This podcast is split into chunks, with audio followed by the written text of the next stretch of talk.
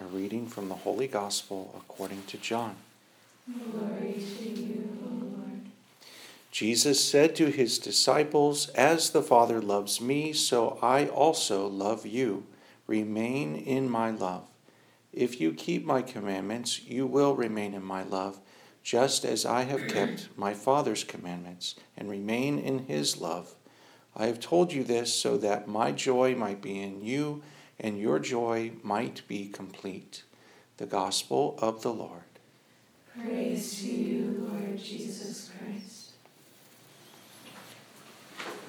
Good morning. The Lord give you his peace.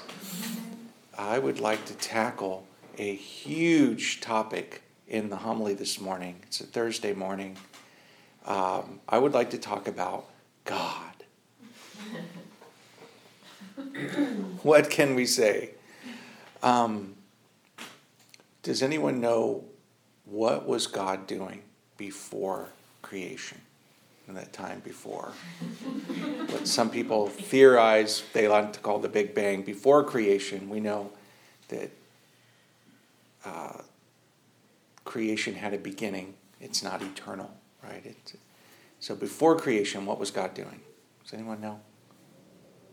Nothing. He didn't have time.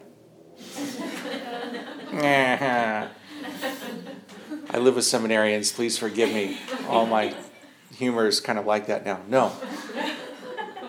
Um, what was God doing before creation? God was loving. God was loving. God is love. God loves. God is loving. Um, we know the history of Revelation, God revealing to us about Himself. Um, we know that God is one, and then we know that God is three. Uh, hmm. what are you talking about? Uh, it's appropriate for the mystery of God, huh? It's like God, when you're dealing with God, it's not like it's everything's going to be so like uh, nice little compartments that our little finite human minds can understand. You know, if you if something's completely and totally oh I completely comprehend and understand that, you're probably not dealing with God. okay, you know, like by His nature, He's like He's there. We do, we know, we do understand, but not completely and totally. It's called mystery. Um, but He's been revealed to us as one. So one God, but three persons three persons, one God, and it's a communion of love between the Father, the Son, and the Holy Spirit. And so um, this is the very nature of God, a loving communion of persons. And um, when you start talking about the Trinity, people get a little nervous, a little, oh, I don't know. And you could have the uh, idea, oh, the Trinity, it's like abstract theology. I'm not exactly sure what it means. I'm, I'm not really sure what it means for me. And I would like to propose it means everything for us. It means everything for us. Uh, it's revealed not only that God is one and one God, three persons, a loving communion, Father, Son, and Holy Spirit, but we are told that we are made in his image and likeness. That is huge. Right there in the book of Genesis, male and female, he created them. Good, very good. Image and likeness of God. So uh, the idea of God revealing to us that He's a Trinity, it's not like an afterthought or like, okay, we're not sure what that is. No, it's the heart of it all.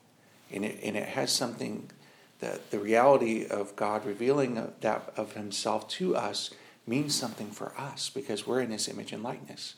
So there's something, you know, it's important. Like we need to know that, we need to think about it, and it, it reveals something to us. So this abstract theology, this, you know, the loftiness of all you know, uh, belief and understanding that God is three and one. Um, he didn't reveal it. he revealed it for a reason because we need to know that. It, it'll tell us something about ourselves, especially in Christ. You know, the second person of the Holy Trinity, the eternal Son, the Word of God made flesh, taking on our human nature. And now he's one person, but two natures, human and divine, where God is one nature, God, three persons, Father, Son, Holy Spirit. Oh, it's getting interesting now. Whoa. So, what does it mean? Why do I need to know this? How, what impact is it going to have on me in my life? Um, if God is love, eternally, then we, in his image and likeness, we are made for love. We are made. That's why. Why are we here? to love. That's why we're here.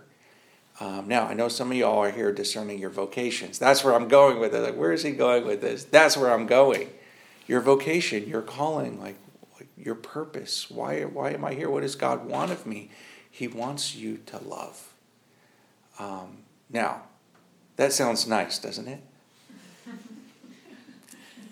So we got to say a little word about love. What a misunderstood word. What a misused word.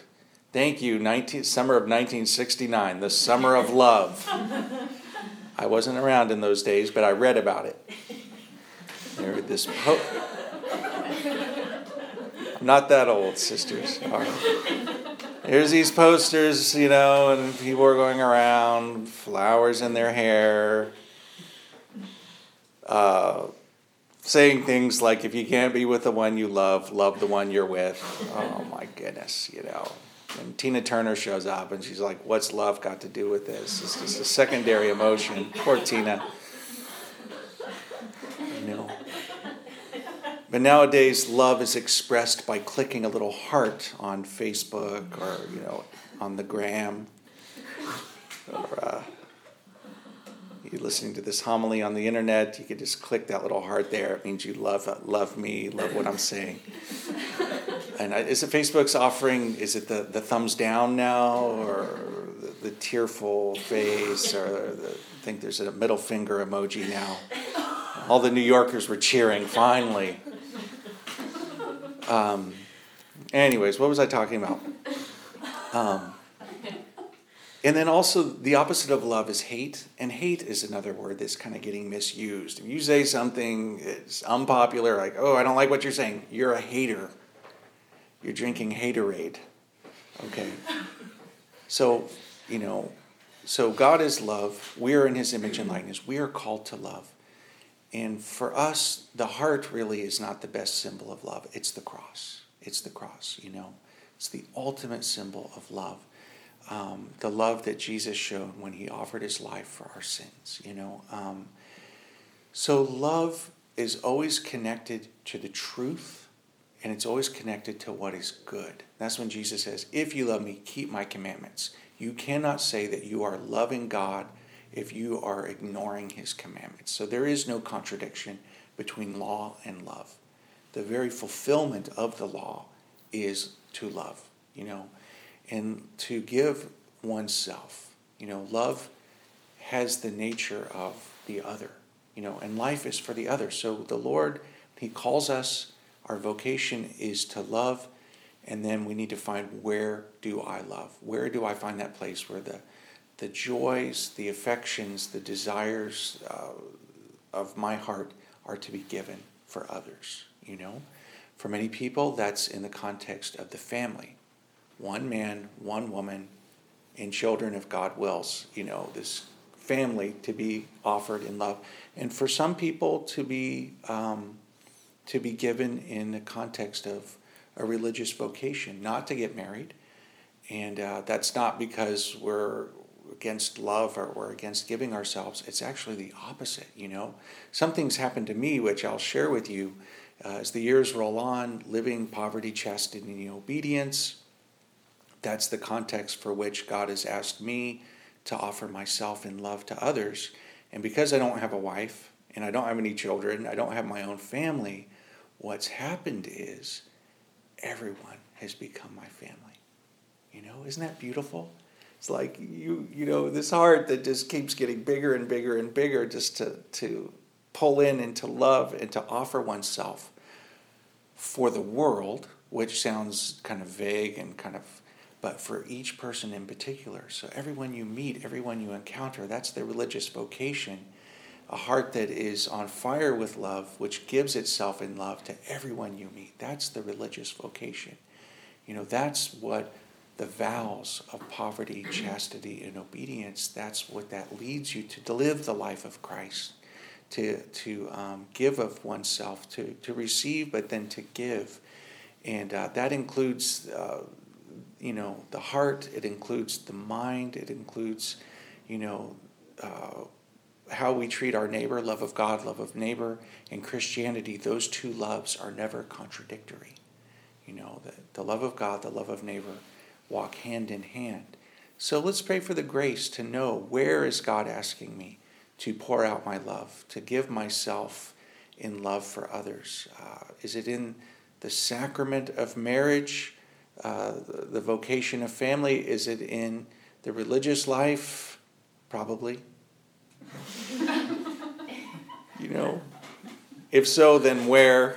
I remember when I was discerning and I felt called to religious life. It's like, okay, you know, I'm, I'm on I'm on the path. I'm almost there, finding my vocation. And I felt, oh, it's Franciscan life. It's like, oh, now I've almost got it figured out. And then you realize there's like a million different Franciscan orders. You're like, oh. Go gray, go gray. That's the today's motto. Um, so the Trinity, this God who is Father, Son, and Holy Spirit, this God who is love, loving communion of persons, we who are made in His image and likeness, we who are called to love, to give of ourselves in truth and in goodness, the following of Christ, pouring it out for the world. Amen. Amen.